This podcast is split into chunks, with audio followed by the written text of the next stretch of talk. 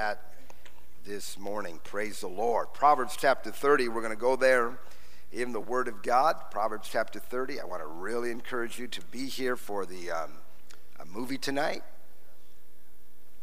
It will really challenge you. And you might want to invite your father. If he's nearby, you ought to thank God that you have him around. Call him up today and say, Dad, come on, I want to take you to the movies. And bring him here. Proverbs 30, we're going to go there in the Word of God. Edward VIII. Edward VIII was the King of England. He was not married. You're king. You have your choice. Edward VIII made a choice. He wanted to marry a woman named Wallis Simpson. The only problem was Wallis Simpson was an American divorcee. And English law forbade the king from marrying a woman who was divorced. This man so loved Wallis Simpson that Edward VIII abdicated the throne of England. He said, I would rather be married to this woman than be the king of England. And he abdicated. When he did that, there were people who said, this is the most romantic relationship of the 20th century. So you can't get more romantic than a man who, for the love of a woman, would leave the throne of England. The problem is there's a rest of the story. And that is that he did this in the 1930s, right before England was about to go to war with Germany and step into World War II. In other words, homeboy stepped down from being king right when his nation desperately needed him. Added to that, this woman, Wallis Simpson, a few years ago, British intelligence released. They keep files on people for 50 years. When the 50 years are up, those files are now open to the public. And the files on Wallis Simpson were opened up. Turns out that after he married her 3 times, she had affairs on him. He left the throne of England at the most critical time, right before war, to marry a woman who had no value for the marriage covenant. And yet there were people who labeled it the most romantic relationship of the 20th century. I believe, as we head towards Valentine's Day, you and I need a right view of romance, because this story illustrates how people twist it and get it all wrong. I want to preach a sermon on romance this morning, Proverbs chapter 30, and we'll begin reading in verse 18. I want to talk to you about romance. The proverb says, there are 3 things which are too wonderful for me, yes, 4 which I do not understand. The way of an eagle in the air, the way of a serpent on a rock, the way of a ship in the midst of the sea, and the way of a man with aversion. Verse 20 says, this is the way of an adulterous woman. She eats and wipes her mouth and says, I have done no wickedness. Romance. Let's pray. Father, I ask you to help us this morning. Make your word live. God, help us not to be deceived by all the lies that this world would cause us to follow after, that leave broken and devastated hearts. And help us to understand the romance of the soul. In Jesus' name, amen. I want to begin, I want to talk to you about the search for romance. And let's think about this proverb. What a beautiful passage of Scripture. The writer of this proverb is wondering at nature. He says that when you look at nature, you marvel at how God created things. He says, these things are so wonderful. The eagle in the air. And so if you know anything about the eagle, the greatest of all the birds, that an eagle, when it flies, does not flap its wings. An eagle soars. It picks up wind currents, and it just simply, this massive bird can just soar in the heavens, and it's amazing because it's effortless. And then he mentions the serpent on a rock, and that snakes don't have legs, they don't have feet or fingers, and yet they're able to move the way they do. And he says this is an amazing thing. He says you can look at a ship that cuts through the water, and how through the laws of physics, something that appears should sink can manage the waters and stay upright and go right through a storm. And then he adds to what we're going to preach on this morning. He says, you know what else is an amazing feat of nature? The way of a man with a virgin. That when you look at love and romance, when you see a young man come of age and that young man falls in love with the girl, and you see the transformation that takes place in him and in her, based on something that God has put in them, he says it is as amazing as beholding an eagle flying in the air. It is a wonderful, wonderful experience. It is nature. And let me clarify this morning, when I talk about romance, I am not talking about fornication. I am not talking about sex this morning. I'm talking about the beauty of a young man who falls in love and how that shapes his life, and that couple gets together and they go on and have a family together. That is a wonderful thing. That is a natural thing. It is the way God made people. And may I say to you this morning, with all due respect, I don't care what laws they pass. I don't care what special interest group tries to redefine marriage. You're not changing nature. He contrasts this in verse 20. The way of an adulterous woman, she eats and wipes her mouth and says, I've done no wickedness. It was meant to be a contrast between the beauty of a young man and a virgin, and the way this man is around the girl that he loves and wants to be his wife, and the care and the concern that's involved there. And then he draws this contrast and he says fornication and adultery is an entirely different thing altogether. What we are talking about is romantic love. Years ago, Clement Okusi, some of you remember him, he preached here last year as a church full of young people in South London. He's a friend of mine, and he called me a few years ago and he said, Pastor Ruby, can you give me any sermons to get people married? I said, I wish I had some. And he goes, I got all these single people here and they're not getting married. And I told him, you know, you want a sermon? I'll send you a sermon. I'll send you a sermon on fornication. Because if these people will stay clean, they will want to get married. Nature. God has sown this in the nature the same way an eagle flies or a snake slithers or a ship sails. He has placed this inside of man. The world is searching for this kind of romance. People long for this. It is deep in the heart of us. It is innate. It is an interesting thing. I read an article about how in universities, some universities, especially small town universities where kids get away from home and go off to a school, things are so bad. They say there's no more dating in college. You don't have boyfriends and girlfriends. They don't even pretend to do that. It's simply hooking up. That's all it is, just hooking up, no strings attached, just simply we're going to lay about and we're going to do this. And yet these same young people who will do this are also looking desperately for their soulmate. Or they may be living like this, but they know this is not romance. And they entertain the hope and the notion that one day they're still going to find that romantic love, that way of a man with a virgin. Why do you think there are so many dating websites and Match.com and eHarmony.com and Christian Singles, Are You Out of Your Mind.com? Because there's this notion that out there is this romance, there is this soulmate, there is something clean, and it's not the nonsense that I'm doing, but out there there's this man or woman that's going to bring all these romantic feelings out of me.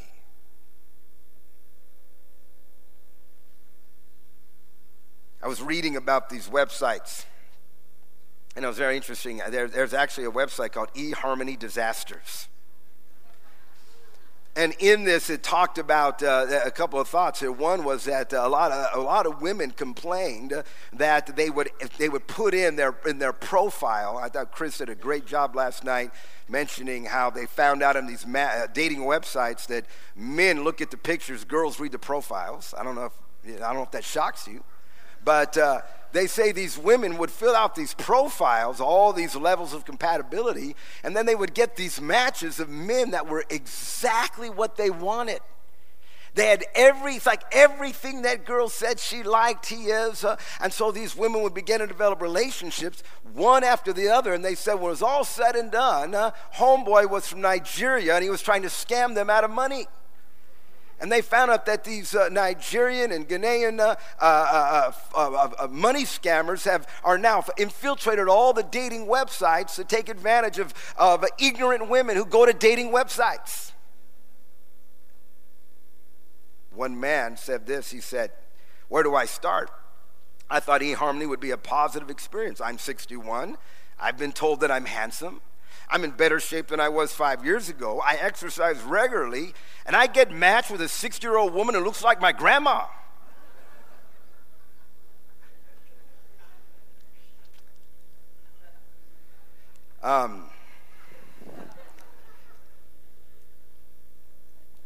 Listen to this. This is fascinating. They did a behavior experiment.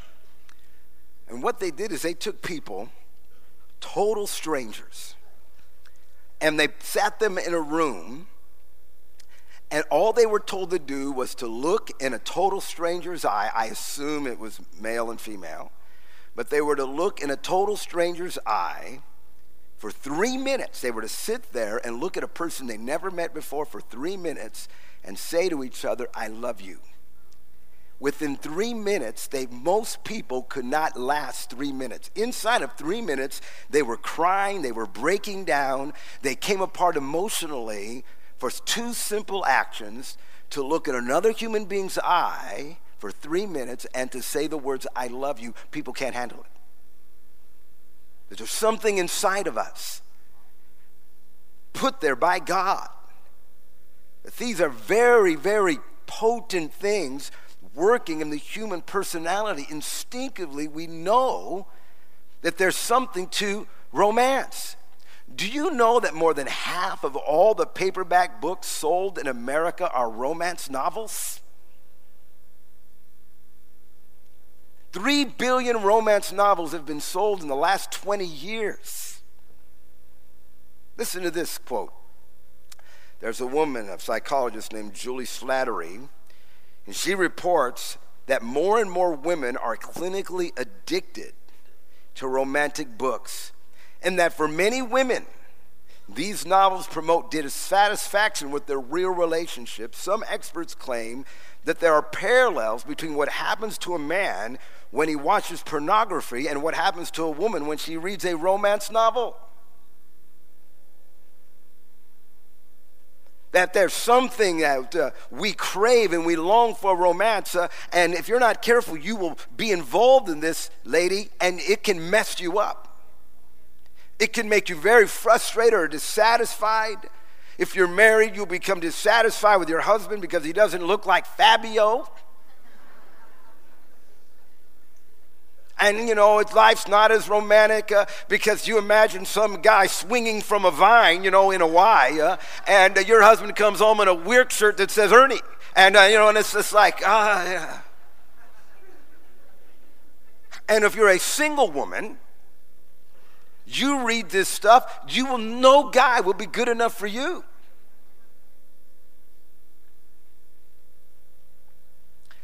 Added to that is the perception that Christianity and the Bible is short, or is considered short, on romance. Unfortunately, you say, "Pastor Ruby's preaching on romance. This is a church. There's nothing romantic about church." You know what I mean? This isn't where romance happens.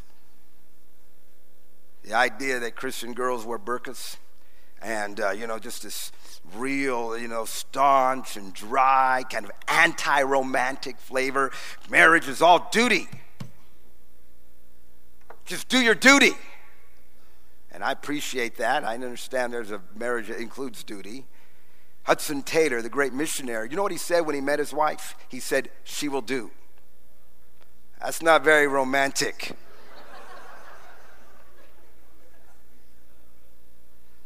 So you have that virgin Christianity, she'll do, to, you know, Twilight. I want to marry him because he's a vampire.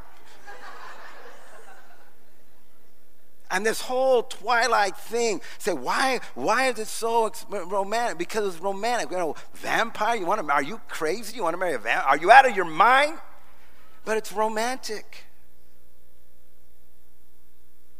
And yet, if you ever read the Bible, you will find some of the most romantic relationships in all the Bible. The Bible says that when Isaac was going to marry Rebecca, you know, his servant, Abraham's servant, went and found Rebecca. Isaac had never laid eyes on her. And he says, "Listen, I want you to be the bride to my master's son.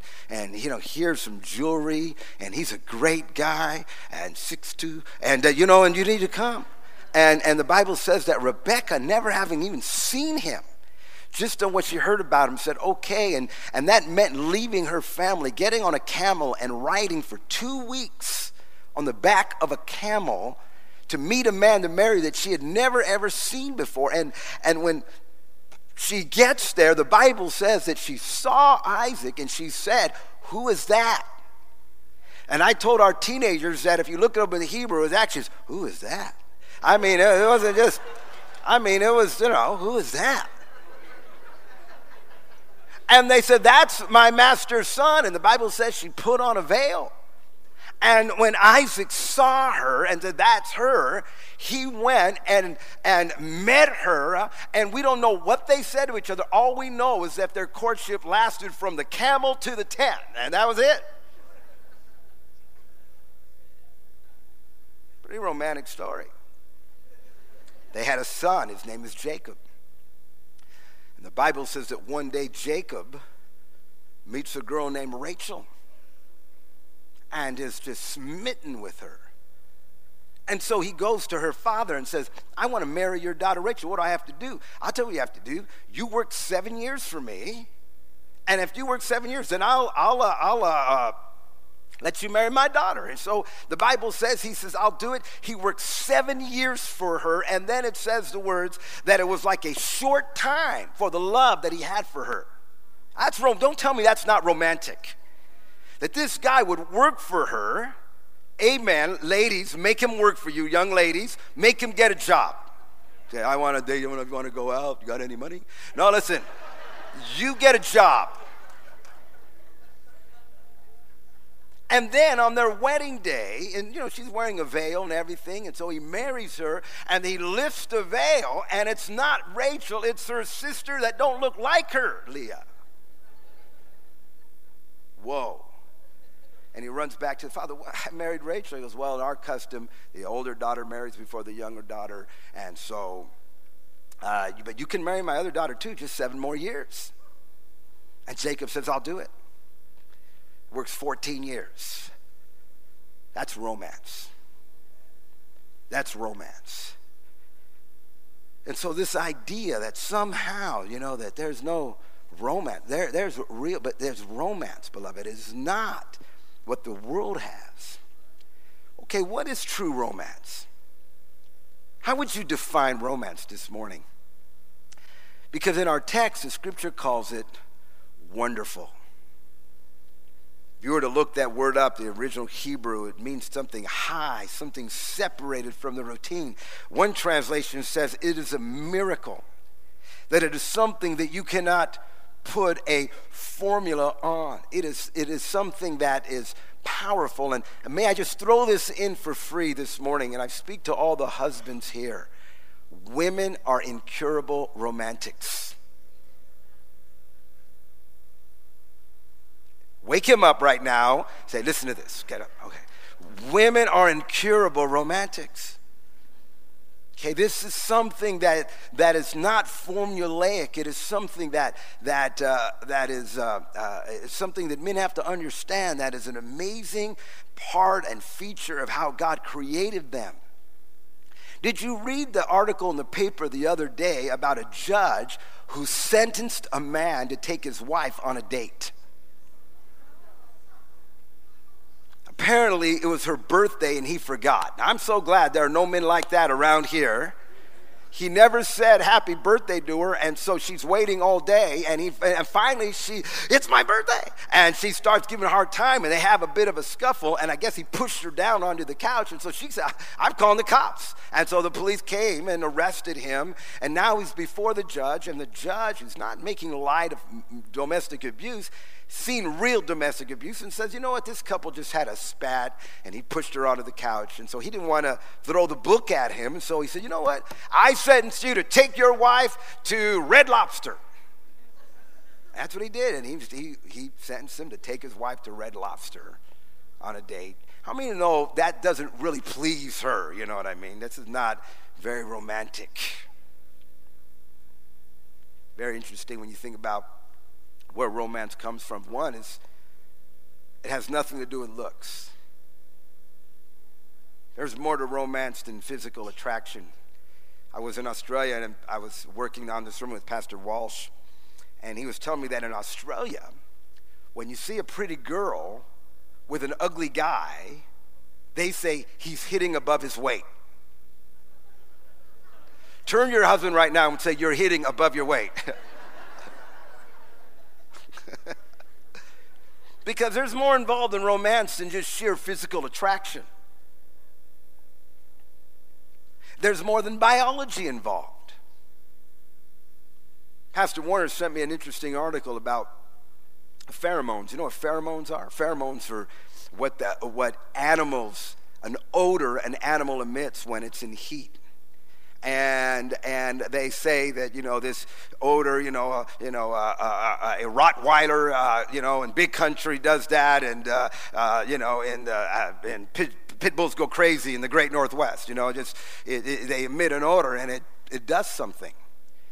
And so people say, well, there must be something to smells and odors, and so they're getting into this thing now where, colognes and perfumes, they're trying to catch some of this and say, you put on this cologne or this perfume, and you're going to be irresistible. You're going to put off an odor. You're going to trigger something in all the pit bulls in the city, They're actually having pheromone parties where people, and I'm not making this up, people go to a party, and instead of meeting other people, there's a bag of dirty T-shirts, and you go through and smell them, seeing if one of them triggers some sort of romantic feeling inside of you. How many know that doesn't sound very romantic? Come on over and smell some dirty T-shirts,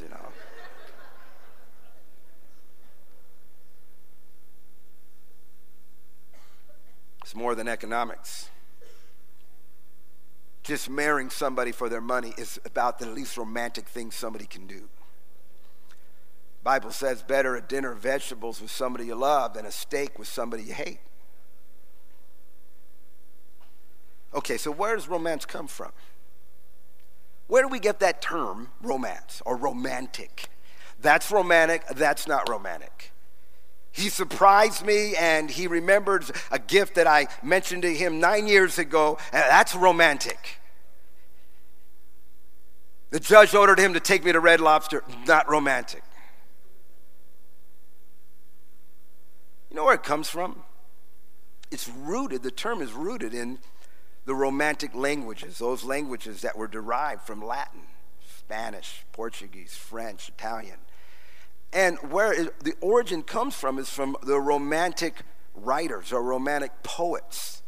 And so these poets would write and tell these stories, and in these stories there was this understanding that they were born out of the Romantic languages. And so as time went on, when people wanted to describe a certain kind of love or relationship, they would say that's romantic, and what they were referring to are the poems of the Romantic languages.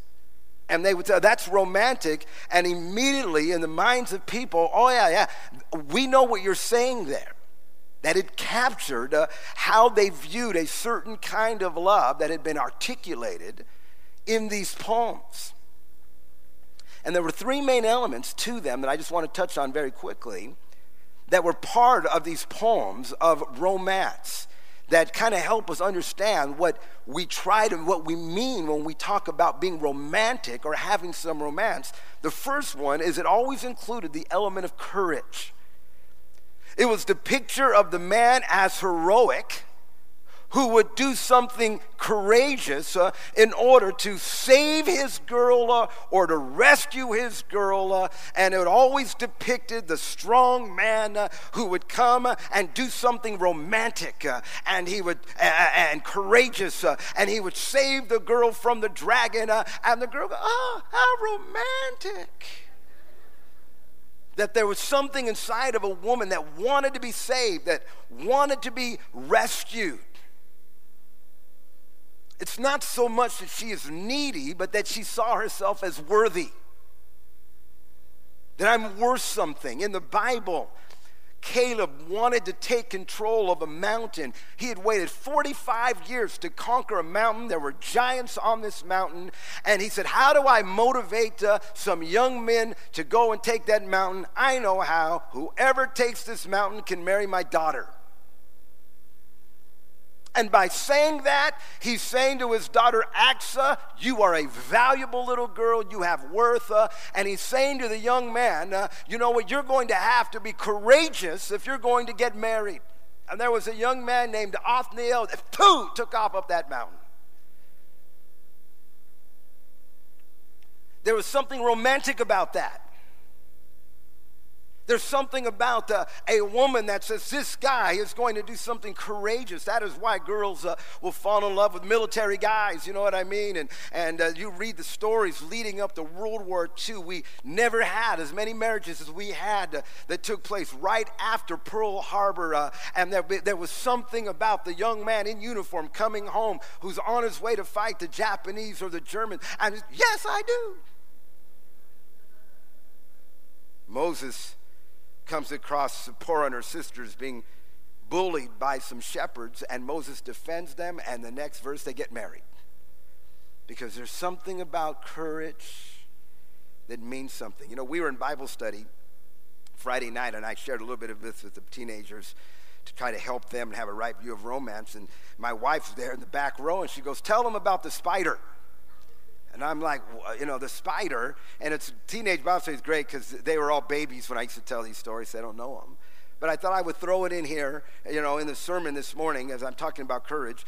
When Yolanda and I were 18 years old and we had begun to court, I'm going to confess something. I used to be in the choir in Tucson.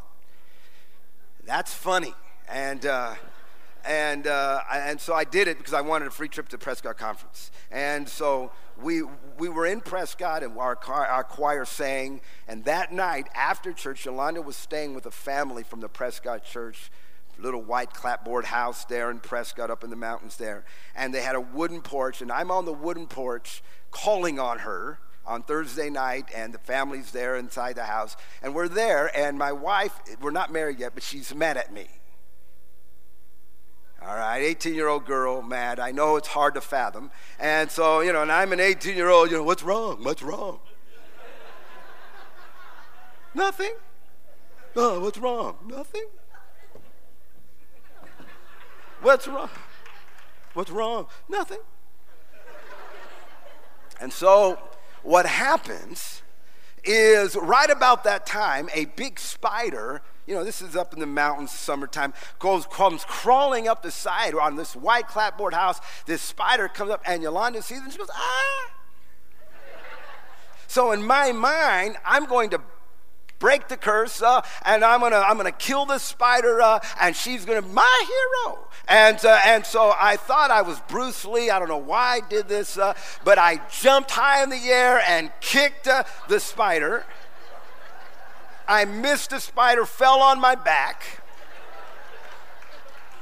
It shook the wall, and the spider was dislodged from the wall and fell to the ground, and he's ticked, and he begins running at me, and Yolanda goes over there and squishes the spider before it kills me.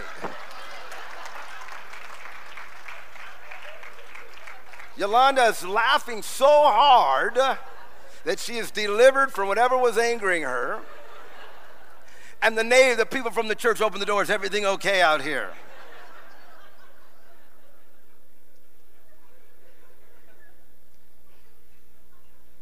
Courage.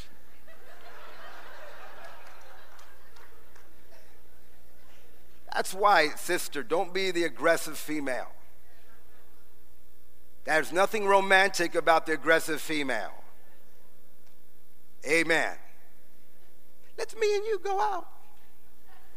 Marcus told me once, he was at school, Southwest, comes home and said, man, Dad, there was a great fight today. I said, really, what happened? Because, man, these two girls, they were fighting. They were getting after it. Why? They were fighting over some guy.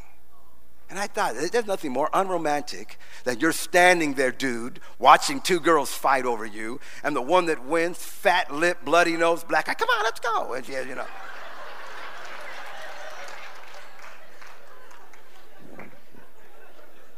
There's nothing romantic about that. You know what else it included? It included the element of adventure. These poems very often depicted a relationship born of a greater purpose. See, the problem with the modern romance as depicted by the movies today is it's just, we love each other, and we're finally going to be with each other, and that's it, and then the credits roll, and we don't know whatever happens to them, because their relationship is all based on them. It's all based on them, and you meet my need, and I'll meet your need. But a true romance, it was about something greater. It was about, let's marry for the adventure of life. Let's marry for the destiny that we will now share together. What will happen? What will our life produce? I was so moved when we showed that movie, The Nativity, and the way they portrayed the story of Joseph and Mary as a love affair. That here are these two people that were basically married out of the decisions of others, and then in the circumstances of Mary's pregnancy and Joseph's decision to stand by her. But out of that couple, when they got married, they began to understand that a marriage where Jesus Christ is the most important thing in our marriage, it triggers destiny and adventure. You want to have a frustrated marriage, let it be all about just you two. Let it be all about what he can do for you or what she can do for you. Eventually, you will begin to realize that person doesn't have it in them to meet all your needs. But when you join together and realize our marriage was meant to produce something greater, to give our lives to a greater cause, there's something very romantic that begins to happen, because you realize that is what marriage is all about. Yesterday, Yolanda and I were somewhere, and we actually stopped by just to look at a car, and the car salesman was talking to us, and he's a Christian man, and he says, so you're pastor? I said, yeah. And what are you, pastor? I said, over here, you know, at the door. And I said, you know, I made the comment, we've been married 30, he made something about, oh, so you're the pastor's wife. I said, we've been married 30 years, and he said something, and so you still like his preaching? And she said, that's why I married him. That's a good one right there. She didn't have to buy me a gift. She already hooked me up for Valentine's. Adventure. That's adventure. Thirdly, it was purity. One of the major problems of romance today is it's always portrayed as sexual. They meet in the first scene, and then they're in bed in the second scene. And we are being reinforced. That's why if you let your children have a healthy diet of Hollywood, movies and TV, you got to understand what they're doing to your kid. They're teaching them that if you love somebody, that's what you do. And yet the poets had an entirely different view of romantic love. It was the idea that if you love somebody, you protected their honor. You stood afar. The words, Miguel Cervantes, the Spanish writer who wrote Don Quixote de la Mancha, and the words, to love pure and chaste from afar. That doesn't mean anything in our society. To love pure and chaste from afar. The idea that you love, but it's not the love that automatically means, how can I violate them? How can I misuse them? What is romantic is for a man to say, you know what, I love this woman. I am going to honor you. I am going to protect your honor. There used to be a term, you're shacking up. Listen to me. I'm not trying to get on your case. I'm telling you something. There used to be a term when people lived together. They would say to the man, when are you going to make an honest woman of her? The idea is that, hey, dude, you're supposed to protect her honor. True love honors purity. That's romantic. I am not going to take advantage of you. I am not going to exploit you. I am not going to use you. That's romance. That's what it was meant to be. That is what it was designed to be. Okay, let me close and talk about the romance of the soul, because I want you to see something bigger here as I finish this sermon, and that is the gospel is a romantic story. It's more than just religion. If you think Christianity is just rules and religion and church, you miss the point altogether. These poets were drawing from the Bible, and their stories of love and adventure and courage and purity were actually capturing the gospel story, and that is God's pure love for a wayward people. John 15, Jesus says, greater love has no one than this, than to lay down one's life for his friends. They said Edward VIII is the most romantic story because he left the throne to marry this woman. Jesus said, greater love hath no man than this, than to lay down his life for his friends. And I want you to listen to me just for the next couple of minutes, and I'll finish this sermon. I want to help you understand this. There is in the Bible the story of a prophet by the name of Hosea. Hosea marries a woman named Gomer. How many know that'd be a drag to be a woman named Gomer? Gomer has problems. Gomer is married to Hosea, but she is running out on him. She's running out. Bad, bad scene. And Hosea would pray, and God said, go get her. And he would go down to the worst areas of town, and there would be Gomer. And he would say, come on. And there were times where Gomer said, I don't want to go with you. Get away from me. Leave me alone. Come on. I mean, it's a heavy story, man. And then God said, you know why I allowed this story to happen in the Bible? Because I want mankind, us, to understand that is how I see you.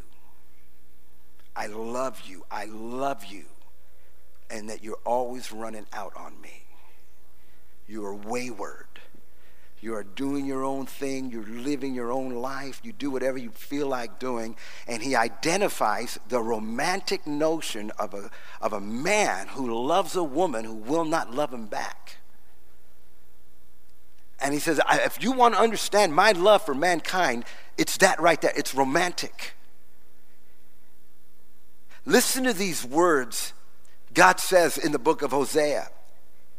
He's referring to himself as the husband who is trying to reach the wayward wife. It says, therefore, behold, I will allure her. I will bring her into the wilderness and speak comfort to her. I will give her vineyards from there, and the valley of Achor is a door of hope. She shall sing there as in the days of her youth, as in the day when she came up from the land of Egypt. It shall be in that day, says the Lord, that you will call me my husband, and no longer will call me my master. Now, what struck me as I began to think about romance, began to search the pages of the Bible, and found this term, I will allure her. Some translations say, I will woo her. Romance. And here is God who could say to any one of us, because we have rebelled, we have done our own thing, he could say, forget you. And yet he doesn't. He says, I will woo her. I will allure her. You know, one translation says, I will give her a bouquet of roses. In other words, God looks at us and says, you know what, I love you. It doesn't matter who you are. It doesn't matter what you've done. I love you. And I want you to see me as the courageous one, as the one who can rescue you. I want you to see me as the one that if you will devote yourself to me, your life will be an adventure. I want you to see my love is pure. I'm not going to misuse you. I'm not going to set you aside. I'm not going to kick you to the curb. There's some women here. God love you, but listen to me this morning.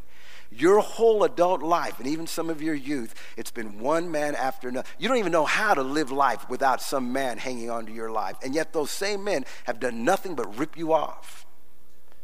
And now that you've given your life to Jesus Christ, listen to me, dear, the best thing you could do is maybe leave men alone for a while and find out the pure love of Jesus.